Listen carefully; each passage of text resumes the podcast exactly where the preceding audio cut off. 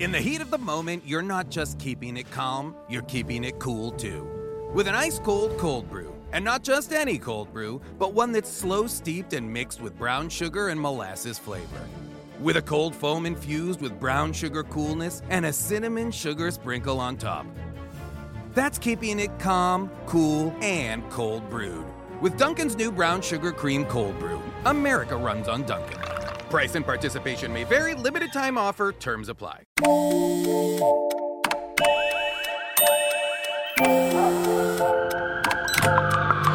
The world is always on, but you shouldn't be.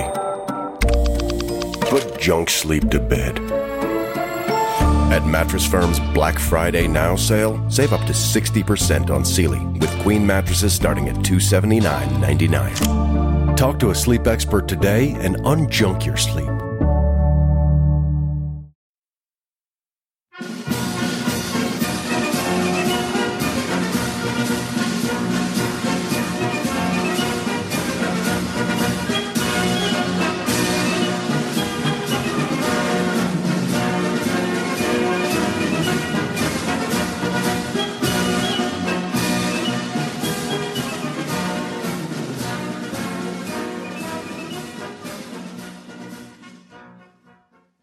Hello there, welcome to another episode of This Week in History with me, your host, Dan the Viking. This week we have gone away from the bloody gory times of Victorian Britain and we are going to flash forwards probably only about fifty years. Um, but we're going to move to the other side of the world for this one, guys, and we are going to Australia in nineteen thirty-two. Now, this episode is a lot more fun. It's quite amusing. I think even the Australians who are on Facebook who saw this uh, pretty much had to laugh when they saw the picture, knowing what this episode is about. I'm almost certain everybody in Australia knows this story, but I'm not certain everybody across the world knows this story. And what we are talking about is nineteen thirty-two, like I said, and we are covering the Great, not not just normal, the Great Emu War. Now, let's not get that confused with the emos. It's emu the bird, not not the depressed teenagers.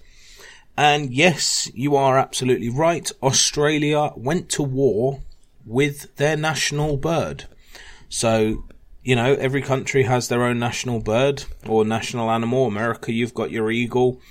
Britain, I suppose we've got the pigeon. Um, failing that, England's got the lion. And believe it or not, if you're Scottish, you have the unicorn.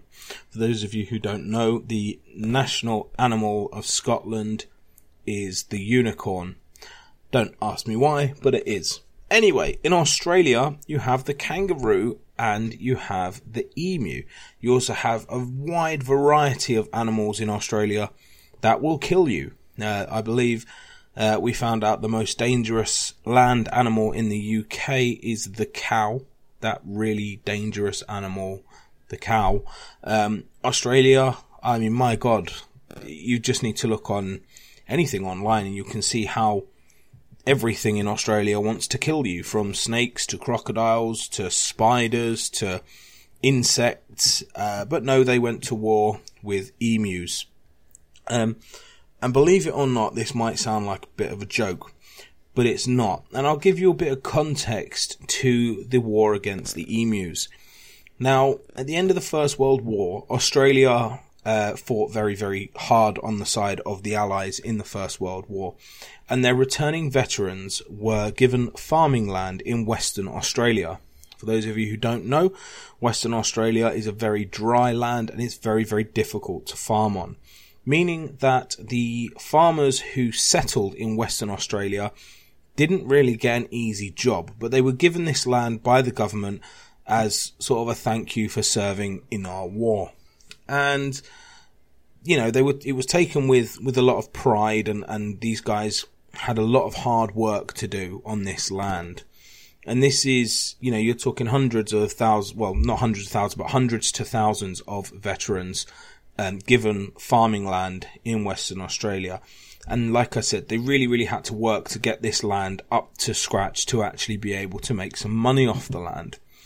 Um, coming into the nineteen twenties, the entire world saw quite a boom, as I'm sure we're all aware. We've all heard of the Roaring Twenties, where Wall Street was doing extremely well and other countries were doing really, really well with money. A lot of this had to do with the end of the First World War, but a lot of it also had to do with the fact that countries were doing really, really well prior to the First World War. It was a, quite a boom going all the way up until nineteen twenty-nine. For those of you who don't know, the stock market crashed in America in nineteen twenty-nine. It was known as Black Tuesday, and it was devastating to the world economy.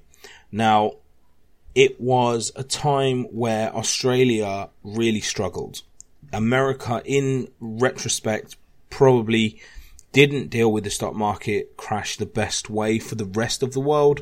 Um, but they, they did deal with it in the way that they felt best at the time. However, countries like Australia rely extremely heavily on exports because they don't have very much there to to sell, really. They rely very heavily on their import and export business, extremely high when it comes to the farmers. So these farmers had a very, very tough time uh, come the nineteen, uh, late nineteen twenties, early nineteen thirties. And socially and economically, the country was not doing very well.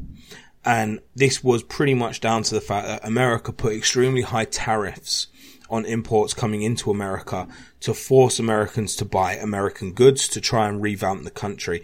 America at the time being the biggest export and importer in the entire world. So it was highly unlikely that Australia was going to recover from this as quickly as, as other countries did, because they relied very, very heavily on America. Um, they also relied very heavily on their trade within the empire. Let's remember the British Empire still existed. Um, and they relied very heavily on trade to the U K. But again, with these high tariffs being put on, on British products going into America, Britain had to put their tariffs up as well. And this was like a knock-on effect around the rest of the world. And this is why when the stock market went in nineteen twenty-nine, it was just devastating for the whole world, because it wasn't just American stock that crashed. It had a knock-on effect throughout the rest of the world. Now, I will potentially do an episode on the Wall Street crash of nineteen twenty-nine, because it is, is an extremely interesting story. Um, and it's something that you can really go into a lot of detail on, but obviously we're not going to go into too much detail.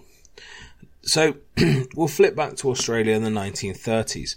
Australia, like I said, is, is struggling as a country, and it doesn't have what we would call a win. So, you know, there's nothing publicly that they can say, do you know what, this this was good, this is good, we're going to, we're going to, you know, just to give a little bit of positive hope to the population. They didn't really have that. And to make matters worse, the Australian farmers, who were already having a difficult time, who had already had a difficult time trying to actually grow their crops, now had to deal with a an influx of twenty thousand emus across Western Australia. And this was, well, we we don't really know why. For whatever reason, uh, nineteen thirty-two, they decided not to migrate the way they normally did and to stay in Western Australia. This meant that the farmers' crops were being attacked constantly, every day, by vicious emus that were eating, basically, all of their grain. Now, if you already have a problem uh, as a country financially, and your farmers are struggling to pay for anything, they're struggling to keep food on the table, they're struggling to export goods, they're struggling to make money, and all of a sudden the little crops that they are growing are now being attacked by wild animals, you are left with a situation where something needs to be done. Now, the farmers on Western Australia, they approached the government. And you would have thought that they would approach uh, possibly the financial uh, the financial guy in Australian Senate, or, you know, possibly the guy for farming and agriculture, um, someone like that. But no, they went to Sir George Foster Pierce, who was the Senator for Western Australia, and he was the cabinet member in charge of war. Believe it or not, yes, war. So they went to this man and they said, we need the army to come in and take out these emus because we have absolutely no idea what to do. We can't get rid of them. We, we don't know what to do. They, they're destroying our crops. They're destroying everything we own and they need to go. It's that simple. Now, initially, this was pretty much batted back and told, no, it's not going to happen. And the farmers then turned around and said, well, how about we pay for it? We'll pay for the ammunition and we'll pay for the weapons and things like that. You send in the army, take them out. It, it's not costing the government very much. And it's a win for the people because, you know, it, it seems like a, a positive thing.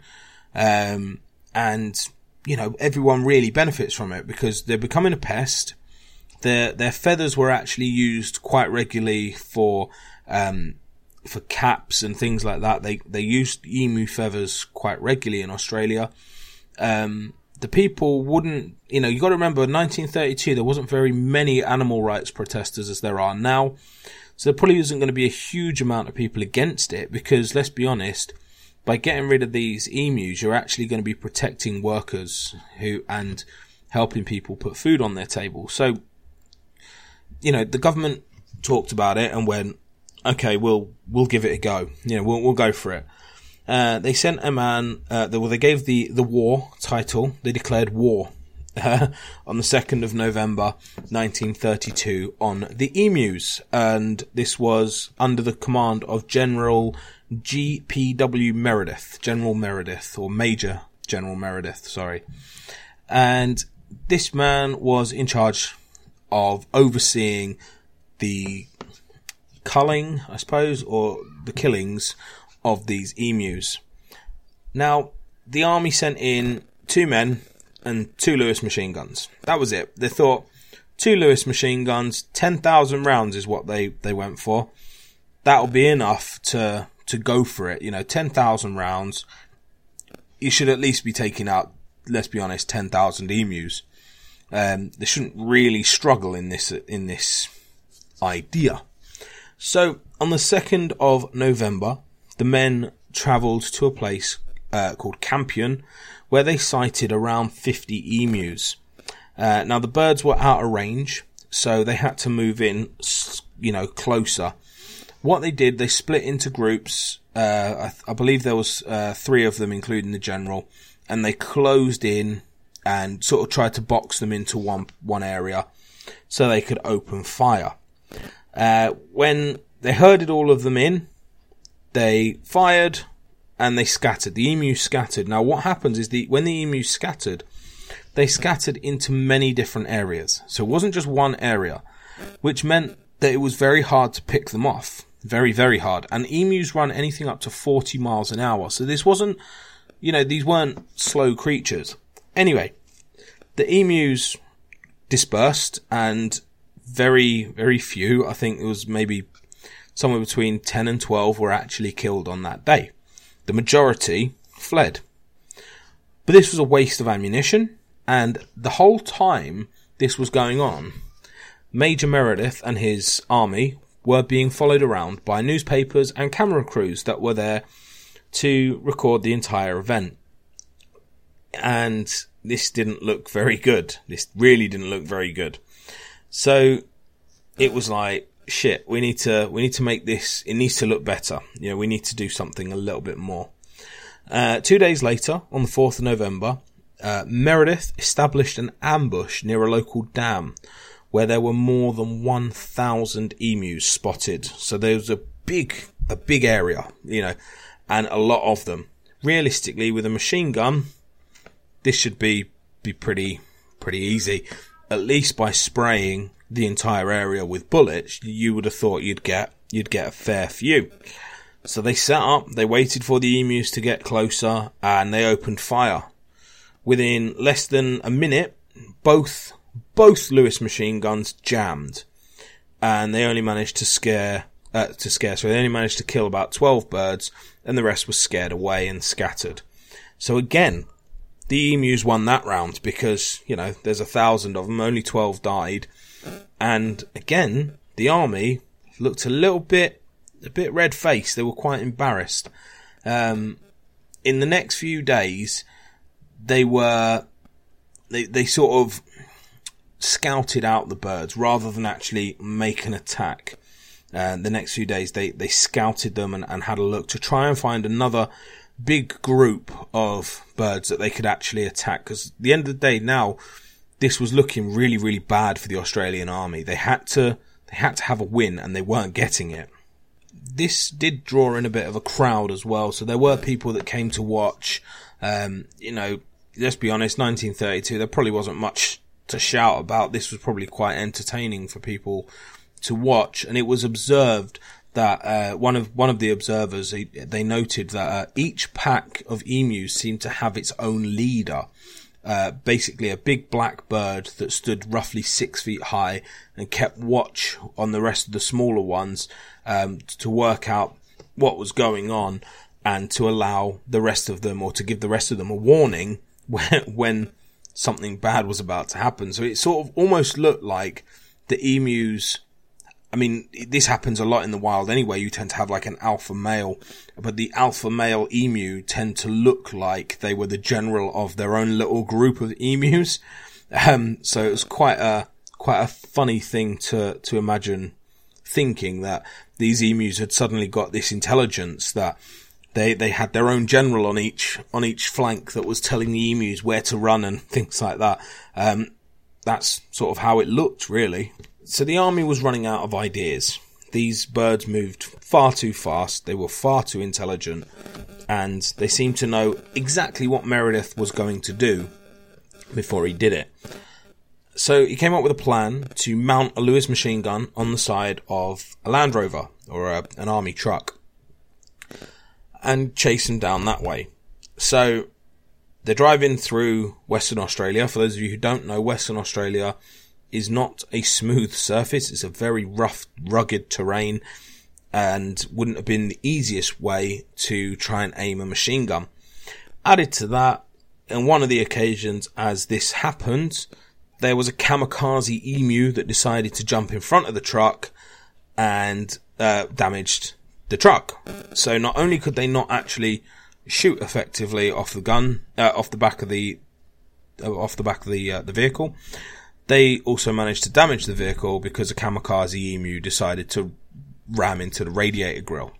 Now, on November the eighth, six days into the first engagement of the emus, they'd worked out that they'd fired two thousand five hundred rounds, and the number of birds was uncertain how many they killed. The estimates were roughly fifty birds is what they'd killed with two thousand five hundred rounds of ammo. However, there were later um, reports that say it was somewhere between two hundred and five hundred, um, and those were reports provided by people who lived in the area who obviously found emus dead, possibly at a later date. So you've got to remember, if these emus were shot, some of them uh, wouldn't have died instantly. You know, they're running at forty miles an hour. Adrenaline could have taken over, and they could have died two miles down the road. So, um, you know, the the uh, the report is somewhere between fifty and five hundred. There's no real figure for it. However, Major Meredith did note in his journal that his men had suffered no casualties, uh, which almost sounds like a bit of a piss take, because he shouldn't be suffering any casualties against emus when you have machine guns. However, obviously, um, this was not necessarily uh, meant as a as a joke. I think he actually meant it in... in a genuine term of saying, look, you know, we've, we've killed anywhere between fifty and five hundred, and we've not got any casualties. Trying to make it sound like a win, even though it really wasn't. Later that day, on November the eighth, the Australian government basically went, no, we're, we've had enough of this. There's not been enough killed. Um, this is a bit of an embarrassment. We're going to call it off. And after this first attempt, Major Meredith uh, actually said, if we had a military division with the bullet carrying capability of these birds, it would face any army in the world. They can face machine guns with the invulnerability of tanks. They are like Zulus, who even dum-dum bullets could not stop. For those of you who don't know, a dum-dum bullet is essentially an expanding bullet that expands on impact, so it increases the amount of damage. Uh, but basically what they were saying was that these emus just, they just took shot after shot after shot, and the Australian military couldn't do anything about them, basically. Now, after things stopped, they stopped for about three or four days when they withdrew, and the farmers went back to Parliament and said, this isn't, you know, this isn't good enough. You're not, it, we've got hot weather coming, uh, there's going to be a drought, we need these emus gone. Um, you know, there was another report that said that rough, they'd killed roughly three hundred. This report went through to Parliament. Obviously, it now looks like a slightly better success than the fifty that was estimated in the first place. So they debated it again, and acting on the, the report, they decided to resume military efforts against the emus on November the twelfth. They started attacking on the thirteenth of November nineteen thirty-two, and the military found a little bit of success over the next two days, where they killed roughly forty emus in two days. So not not great, but at least it was a start. However, the third day uh, provided was very, very unsuccessful and failed to provide any deaths on any emus. Um, this carried on for another couple of weeks. In fact, by the second of December, the soldiers were killing approximately one hundred emus per week. So they were doing a lot better, but you've got to remember, these are emus against machine guns. So one hundred a week is, let's see how good my maths is, one hundred divided by seven is roughly fourteen point two, something like that, a day. So not great, not great statistics when, you, you know, when you think how vastly outnumbered these uh, emu, or uh, not outnumbered, but outmatched these emus were to actual semi-automatic or automatic weapons. Now, towards the end of the war, Uh, on the tenth of December, he was, uh, Meredith and his men were recalled, and they claimed that they had killed nine hundred eighty-six confirmed kills with nine thousand eight hundred sixty rounds. In other words, ten rounds per kill. So really, really not a good hit rate. You know, ten rounds per kill. They, they were supposed to kill twenty thousand emus. They didn't even get one thousand emus, and there were still nineteen thousand emus left to roam Western Australia. Now, Meredith did claim that around two thousand five hundred birds were wounded and would have died of their injuries after the fact. However, we don't really know whether that was true or not. Um, there's no way of really proving. Um, essentially, Australia went to war with emus and lost, because twenty thousand emus, they didn't even take out ten percent. They didn't even take out five percent. So, yeah, they really didn't do very well. And you know what the farmers decided to do? To, uh, to quell the emus that were attacking their crops.